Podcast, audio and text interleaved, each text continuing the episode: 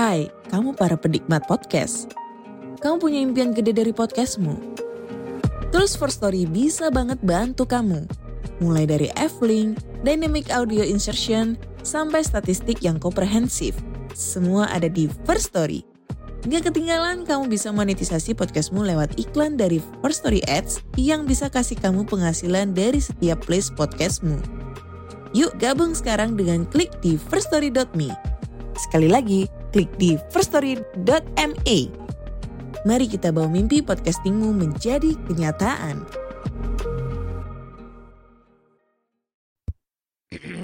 Podcast Network Asia. Lisir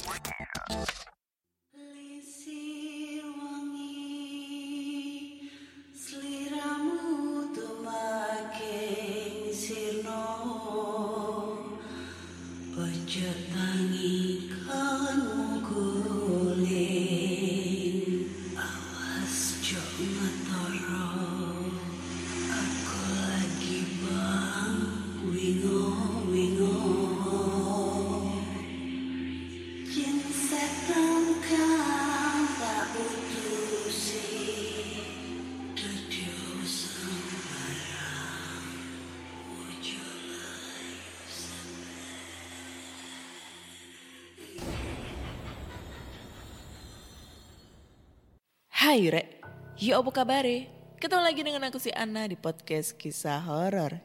Kita bertemu di episode 192 dan di episode kali ini akan membacakan cerita horor ataupun email berhantu yang sudah dikirimkan teman-teman melalui podcast kisah horor at gmail.com atau di Instagram podcast kisah horor serta Google Form yang linknya tersedia di bio Instagram podcast kisah horor.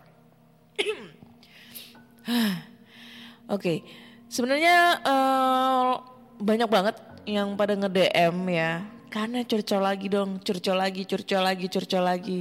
Gue sampai bingung. Podcast gue itu podcast horor apa podcast cinta-cintaan gitu ya. Pada ketagihan banget kalau ngecurcol. ya, karena kemarin gue baru dapat momen nih. Mungkin alangkah baiknya gue ceritain sekalian aja ya mungkin banyak banget dari teman-teman horor nih yang kangen banget dengan curcol curcol sedih gue heran kenapa sih mereka pada suka kalau gue sedih jadi kemarin itu si Rio anjing Rio anjing ya mantan gue itu eh, ngehubungin eh ya datang ke Surabaya gitu Terus gue gue ini sih sebenarnya speechless gitu ya, agak kaget gitu. Loh, kok datang ke Surabaya, tumben ada apa gitu kan. Ya bilangnya dia sih pengen main gitu. Oke lah. eh dia dari Makassar. Sebenarnya sih dia naik Hercules ya. Hercules itu pesawatnya angkatan udara gitu. Dan biasanya kalau udah naik Hercules itu mengambil dari pengalaman sebelumnya yang gue dibohongin. Dia tuh turunnya di Malang. Terus kalau udah di Malang ketemu dulu sama itu cewek gitu kan, sama pacarnya. Tapi katanya dia nggak turun Malang. Hmm. Dia turun eh mana? Eh, turun Jogja. Turun Jogja terus abis itu langsung ke Surabaya. Jadi dia itu turun ke Jogja, terus pulang ke rumahnya di Wates, terus habis itu dia numpang ma- numpang makan ganti baju, terus dia berangkat ke Surabaya, baru dateng itu malam jam 1 Gila nggak? Gue nungguin dia di terminal, jemput.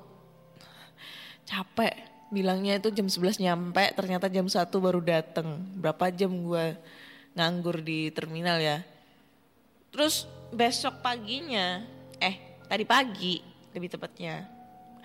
Tadi pagi itu dia baru pulang ke Jogja karena ada sesuatu hal yang dia harus beresin. Gila nggak? Padahal gue udah bilang kalau misalnya lu mau main ke Surabaya ya udah next time gitu Eh, nunggu pas balik mau balik ke Makassar kayak atau apa tapi nggak tahu dia tiba-tiba pengen banget ke Surabaya dan denger-denger sih katanya dia habis putus gitu loh sama pacarnya itu. Ya kan? Itu apakah itu yang namanya karma? Gua nggak tahu. Tapi kalau gua saat ini tuh gua lagi ambiar-ambiarnya nih. Kenapa gue ambiar? Ya karena gue udah berusaha mati-matian untuk sedikit demi sedikit eh, buat move on dari dia ya. Tapi tiba- tiba-tiba dia datang lagi yang ngebuat move on gue itu usaha gue buat move on itu ambiar. Akhirnya akhirnya ya gitu dah anjir. Mungkin kalau teman-teman horor kayak gimana perasaan kalian? Misalnya nih kalian punya punya masa lalu, terus kalian eh, berusaha untuk move on. Tiba-tiba si masa lalu ini datang lagi nih. Gimana perasaan kalian? Ambiar nggak tuh hati kalian? Ya sama kayak gua gitu, ambiar anjing, ya kan? Nggak tahu sih katanya nanti kalau pas mau balik ke Makassar dia mau mampir ke Surabaya lagi gitu katanya. Kan masih cuti gitu temanya. Oke, sebelum kita eh, berlanjut ke cerita horor nih, mari kita bacakan eh, i- komentar nih, komentar-komentar yang udah masuk di episode Patung Gaib. Komentar pertama ini datang dari Ahong. Katanya, tapi kayaknya ada kuntilanak laki kak. Ada. Itu gue udah pernah cerita tuh di episode berapa ya yang mbak-mbaknya yang diganggu sama kuntilanak laki-laki. Ya itu itu lupa gue episode berapa. Tapi kalau kuntilanak laki-laki dia sukanya godain cewek. Suka goda cewek. Kalau kuntilanak cewek sukanya goda goda cowok. Cuma kalau kuntilanak laki ini yang agak bahaya. Ba- bahaya untuk para laki-laki. Bahayanya apa? Ya, dia suka makan buah zakar. Kalau kalian nggak tahu buah zakar itu apa, dia suka makan telur kalian, para laki-laki. Serem nggak tuh? Ya kan telur kalian dimakan, kalian tidak bisa membuahkan hasil, kalian tidak bisa bikin bibit, kalian tidak bisa eh, mem- me- apa ya, mengeluarkan tenaga kalian untuk me- menjadi papa, ya kan? Aduh, serem banget. Jadi nih ya, buat para laki-laki tolong dicek itu buah zakarnya ada lengkap apa enggak, ada dua apa enggak. Kalau itu masih lengkap ya bersyukur bahwa kalian masih dilindungi oleh dari kuntilanak cowok ya. Tapi kalau ada yang hilang nih, hilang satu, hati-hati tuh. Barangkali dimakan sama kuntilanak cowok, kita nggak tahu ya serem anjir ya. Hi. Dicek tuh cek cek cek cek. Terus ada lagi dari komentar dari yang namanya King Murad. Kak mau tanya yang collab sama Do You See What I See di mana ya? Di YouTube apa di Spotify apa di Noise? Oke. Jadi eh, untuk di platformnya podcast kisah horor itu gue belum collab sama Mr. Popo sama Do You See What I See karena ada sesuatu hal tapi ya doain aja supaya gue bisa datang ke Jakarta katanya sih mau diundang sama Raditya Dika jadi apa enggak gue nggak tahu sih tapi kalau eh, yang pada nanyain itu ada di YouTube-nya Do You See What I See ya. Gue udah collab sama Mr. Popo udah ada dua episode pengalaman horor gua sih sebenarnya waktu explore. Eh, jangan dengerin yang rumah sakit karena kalian pasti bakal bosan ngedengerin yang di rumah sakit gitu. Tapi yang di episode terbaru itu lain yang cerita apa ya? Oh rumah pembantaian tuh.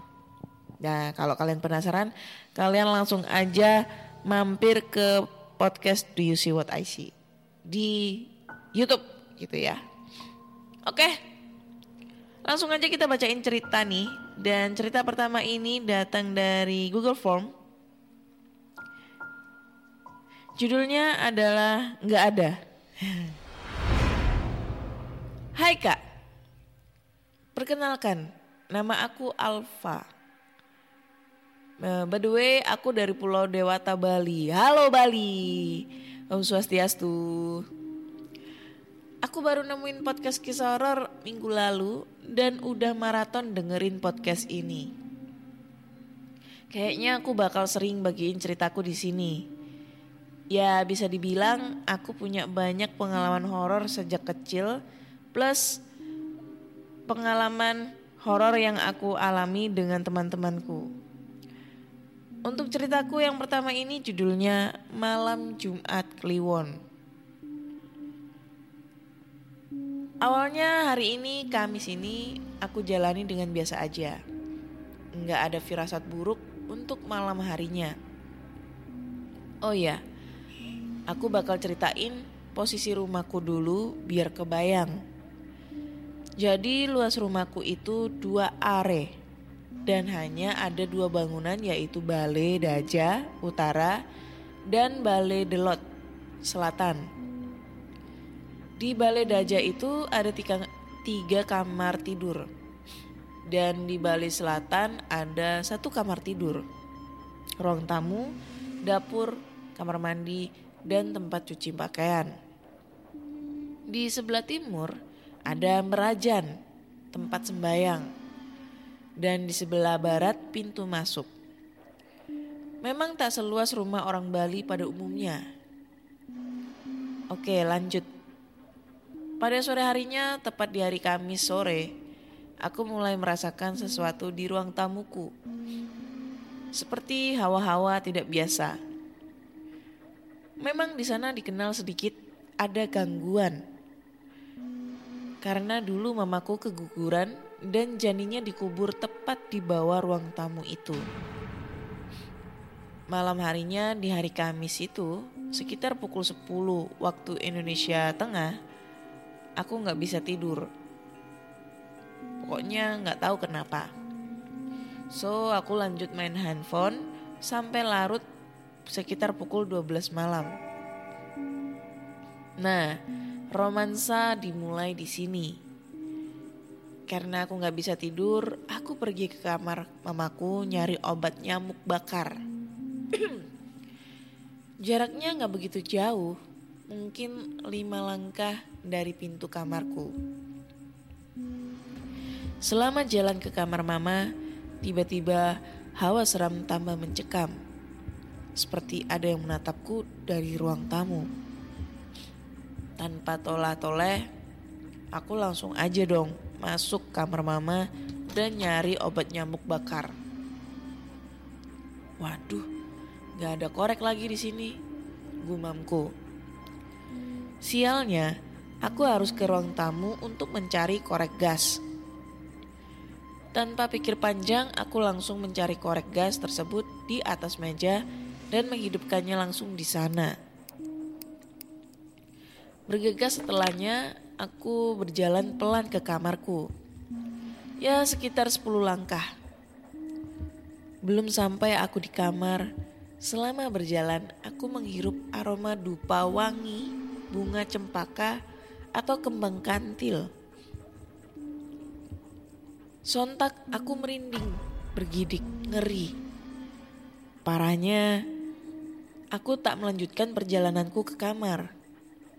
Aku malah mematung dan berpikir, kok ada yang hidupin dupa malam-malam ya? Kalau ada orang membaten, membanten, mengaturkan sesajen, kan nggak nggak mungkin tengah malam gini. Jangan-jangan ada yang mau ngelayak nih. Hi. Setelah memikirkan semua hal negatif itu, aku langsung berjalan pelan ke kamarku. Baru saja aku menutup pintu dan menaruh obat nyamuk itu di bawah meja. Tiba-tiba terdengar suara orang menyapu.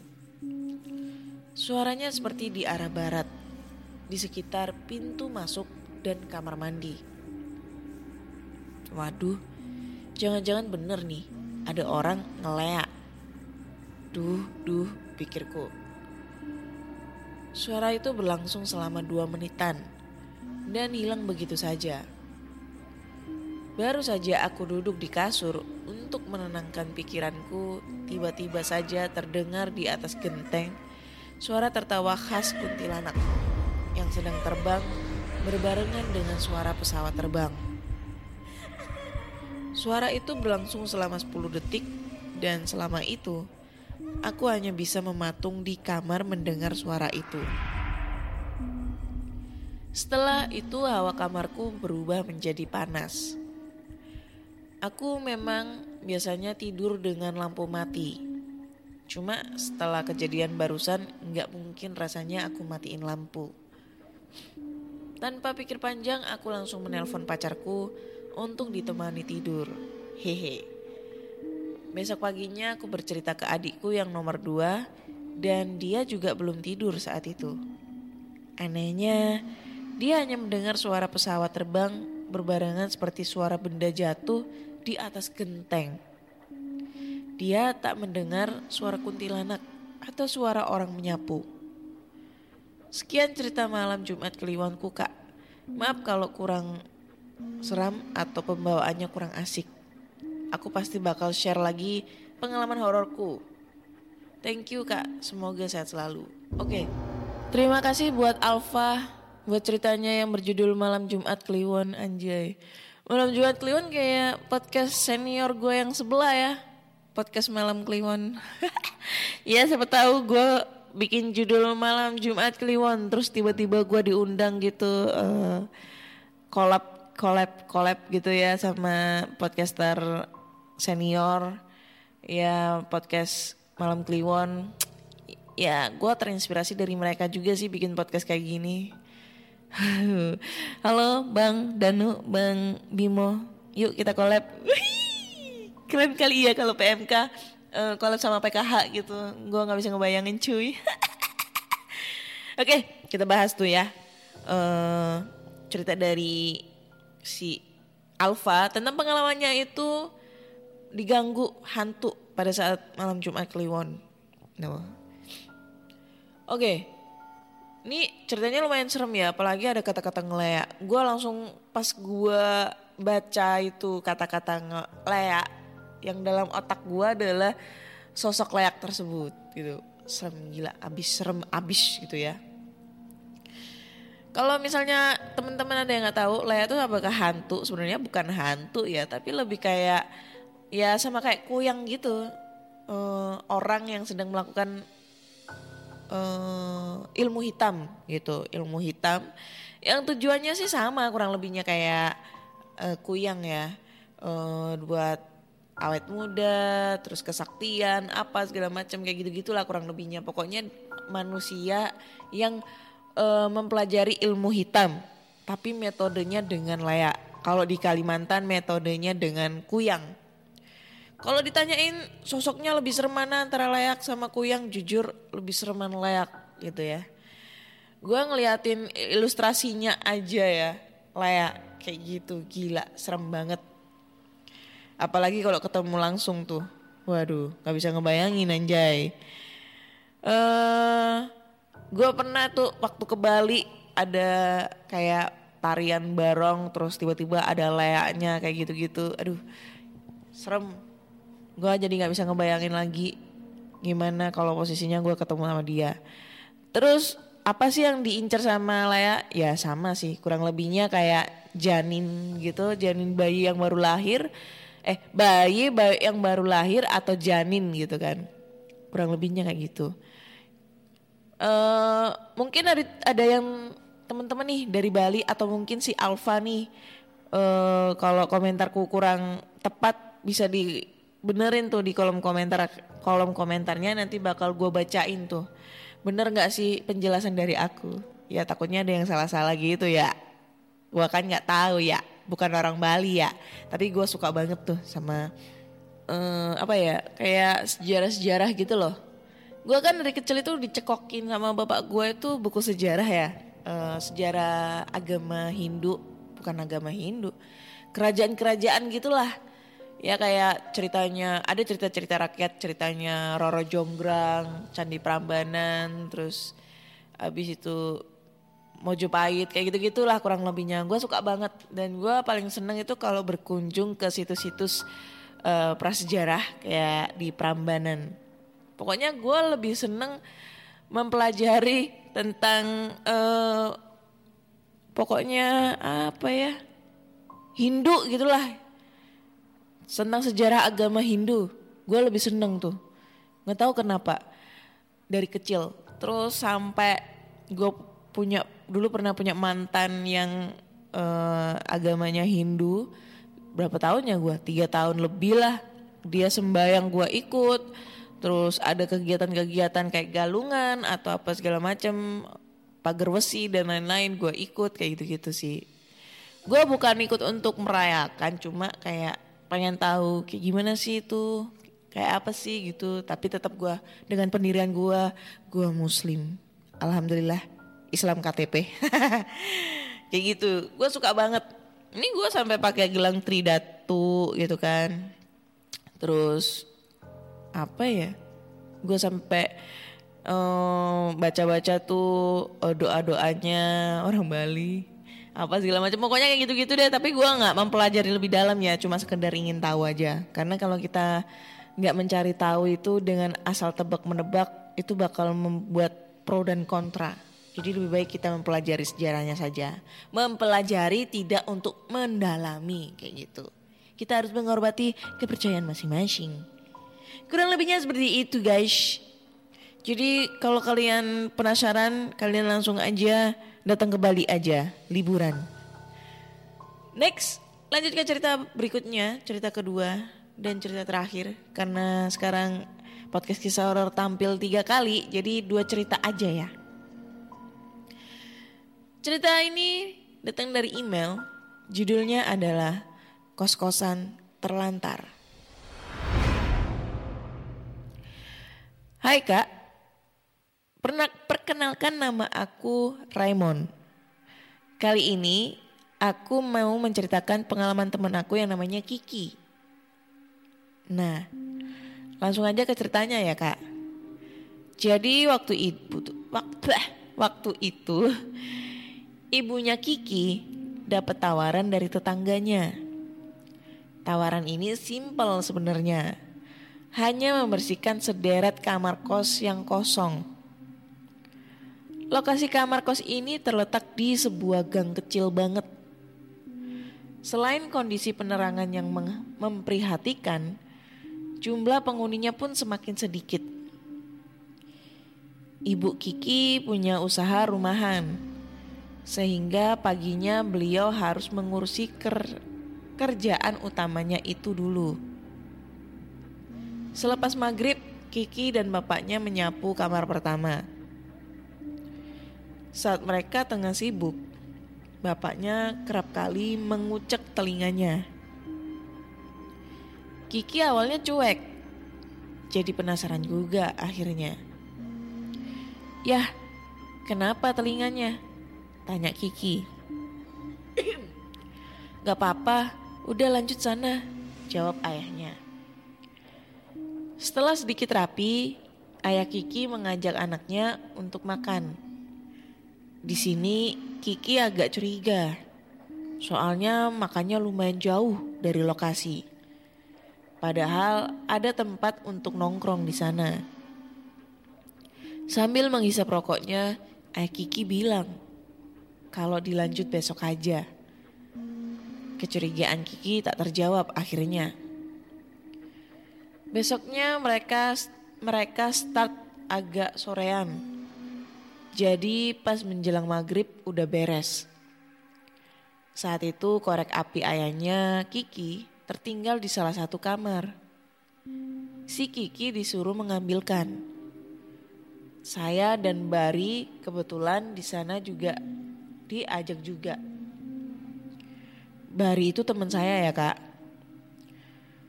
Kami bertiga mencari di kamar yang gelap. Lalu ada percikan api muncul. Saat itu saya kira Kiki sudah menemukan koreknya. Ini ta yang kamu cari Ki. Ujar Bari sambil memainkan benda kotak di tangannya. Oh, oh itu ketemu di mana? Tanya Kiki. Bentar-bentar, kalau ini korekmu, terus yang nyala di ujung itu apa? Tanya Bari. Rasanya seperti da darah naik ke ubun-ubun. Si Kiki langsung menerjang ke pintu masuk, disusul saya, meninggalkan si Bari yang masih loading. Di luar kami ditegur nenek-nenek tetangga. Bukan karena lari-lari, tapi karena kami main di tempat itu maghrib-maghrib. Beberapa hari kemudian, si Jono dan Kiki pulang teraweh. Jono saat itu hendak pinjem pancing milik Kiki yang katanya super kuat dan elastis. Si Kiki pergi duluan lewat belakang masjid. Sedangkan si Jono yang tertinggal nekat lewat kosan itu. Kosan itu memiliki sebuah pagar di dua sisi yang jam-jam tertentu ditutup. Saat itu kondisi terbuka, jadi si Jono lewat aja. Jono mengayunkan pagar terlalu kencang, sehingga pagar tertutup. Keanehan terjadi. Jono mencoba membuka pagar itu, namun tidak berhasil. Kejadian ini beberapa kali saya alami juga. Jono pun cuek aja. Dia melengos pergi. Saat sampai pertengahan gang, satu persatu lampu mati. Ini juga pernah terjadi pada saya dua kali malahan. Di ujung gang tepat pagar itu berada, terdapat dua benda merah menyala. Semakin lama semakin jelas wujudnya. Mata merah besar menyala, tangan dengan kuku panjang, taring yang panjang, dan buah dada yang menyentuh lantai. Anjir, pewek gombel dong. Sosok itu bergerak dengan bergelantungan seperti laba-laba di gang. Jono pun segera kabur. Manakala setan itu merayap cepat ke arahnya. Mirip scan di game Resident Evil. Jono melesat menerobos pagar di sisi ger seberang pagar yang terkunci itu. Saat dia berhasil lewat, dia segera menutup pagar itu. Tidak terlihat apa-apa, tapi ada hempasan kencang pada pagar tersebut. Setelah itu lampu nyala, dibarengi bunyi pagar terbuka di sisi pagar yang terkunci tadi. Lalu setelah itu, si Jono cerita pada Kiki. Tiba-tiba bapaknya ikut nimbrung. Usut punya usut, kata bapak Kiki. Dulu di sana ramai sekali. Suatu hari ada kejadian salah seorang penghuni bunuh diri dengan meminum sampo.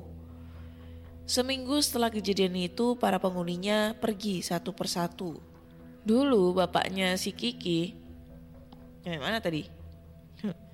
Oh ini, sempat melawan, eh melean atau begadang di sana. Beliau diajak yang punya kosan untuk menyelidiki makhluk apa aja di sana. Saat tengah malam, ada suara burung dares di atas sana. Lalu dari celah atas gang ada air seperti pancuran berbau sangat pesing. Si pemilik melihat ke atas. Di sana ada genderuwo yang sedang mengintip. Spontan mereka lari tunggang langgang. Cerita terakhir yang saya dengar di gang itu adalah saat Mbak Lili pulang kerja kelompok lewat gang kosan itu. Katanya terdengar suara suami istri bertengkar. Si suami marah-marah, lalu istrinya menangis, diiringi suara tangisan bayi kencang banget. Dan beberapa terdengar suara tamparan dan benda jatuh. Mak, tadi aku dengar suara orang yang ngekos di sana bertengkar. Ujar Mbak Lili ke ibunya. Kamu yakin itu orang? Lah, di sana orangnya udah pindah semua, jawab ibunya. Seketika Mbak Lili terdiam terpatung dan takut untuk ngelewatin jalan itu lagi. Oke, sekian dulu cerita dari aku ke Ana. Mohon maaf kalau ceritanya kurang seram, penempatan tanda baca yang kurang pas, dan mungkin kurang begitu horor buat pendengar semuanya.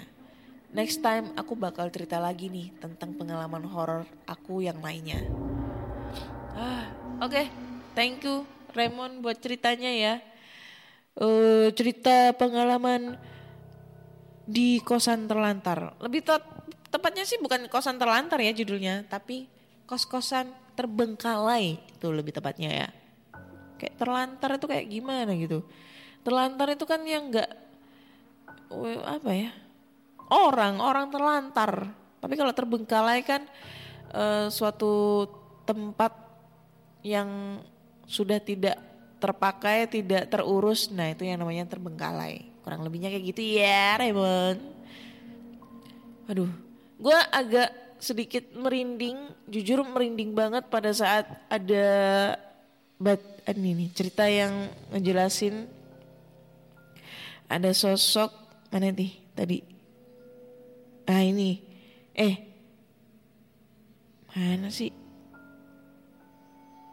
Nah ini yang mata merah besar menyala tangan dengan kuku yang panjang taring yang panjang dan buah dada yang menyentuh di lantai. Anjay.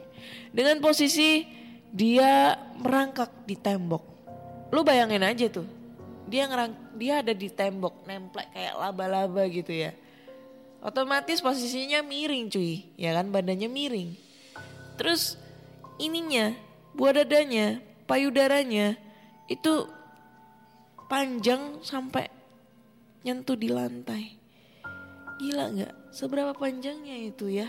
Buah dada dikenyot sampai. Aduh apa sih Ana? Pokoknya panjang banget. Ya itu biasanya ciri-cirinya wewe gombel ya. Tuh emang wujudnya wewe gombel itu serem banget anjir. Gue kalau ngeliat ilustrasinya itu aduh gila. Serem. Apalagi nih ya ada tuh cerita temen gue orang Semarang nih. Tapi waktu gue mau explore di lokasi sana nggak bisa sebenarnya sih bu- bukan nggak bisa bisa cuma nggak bisa sampai masuk ke dalam. Eh, namanya tempatnya itu Bukit Gombel. Paling kalau teman-teman orang Semarang nih tahu ya yang namanya Bukit Gombel itu eh, ada salah satu hotel terbengkalai di sana. Loka lokasinya itu di atas gitu. Sebenarnya sih bukan di atas bukit sih. Lebih kayak bangunannya itu di atas apa ya posisinya itu pokoknya di atas gitu loh hotelnya. Terus udah terbengkalai nah tadinya eh dinamain Bukit Gombel. Kenapa kok ada gombelnya? Katanya sini ya gua nggak tahu sih. Katanya itu di sana itu banyak banget yang namanya wewe gombel gitu. Sarangnya wewe gombel lebih tepatnya. Makanya dinamain Bukit Gombel itu teman gue pernah tuh explore di sana ya. Dan dia pernah cerita kan ada salah satu temennya temennya dia itu punya kelebihan six sense gitu bisa ngeliat gitu kan. Nah pada saat dia explore bareng ke situ si temennya ini ngeliat sosok wewe gombel dan katanya tuh serem banget. Sampai digambar cuy kayak ala-ala eh, Mas Wisnu yang di Sarawijayanto itu ya.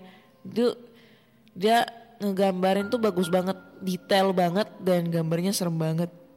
Itu dua pernah gue pernah ditunjukin sih udah lama banget tuh. Pas zaman zaman gue masih aktif explore itu masih nge YouTube gila serem sumpah serem banget.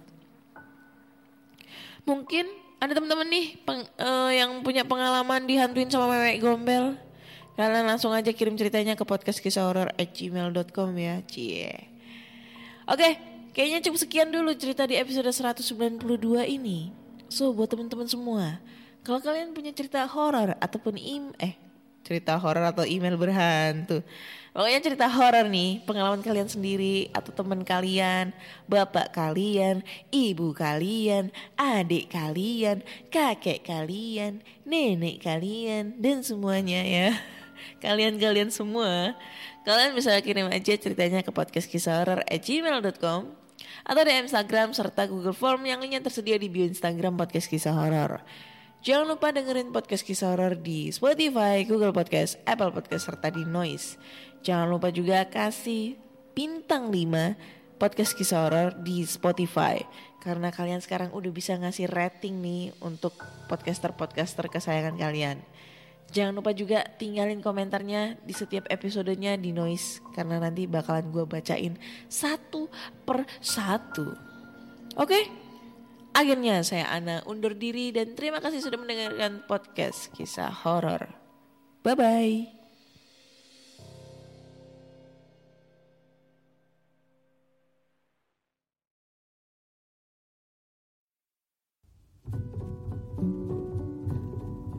Pandangan dan opini yang disampaikan oleh kreator podcast, host, dan tamu tidak mencerminkan kebijakan resmi dan bagian dari podcast Network Asia. Setiap konten yang disampaikan mereka di dalam podcast adalah opini mereka sendiri dan tidak bermaksud untuk merugikan agama, grup etnik, perkumpulan, organisasi, perusahaan, perorangan, atau siapa pun dan apa pun.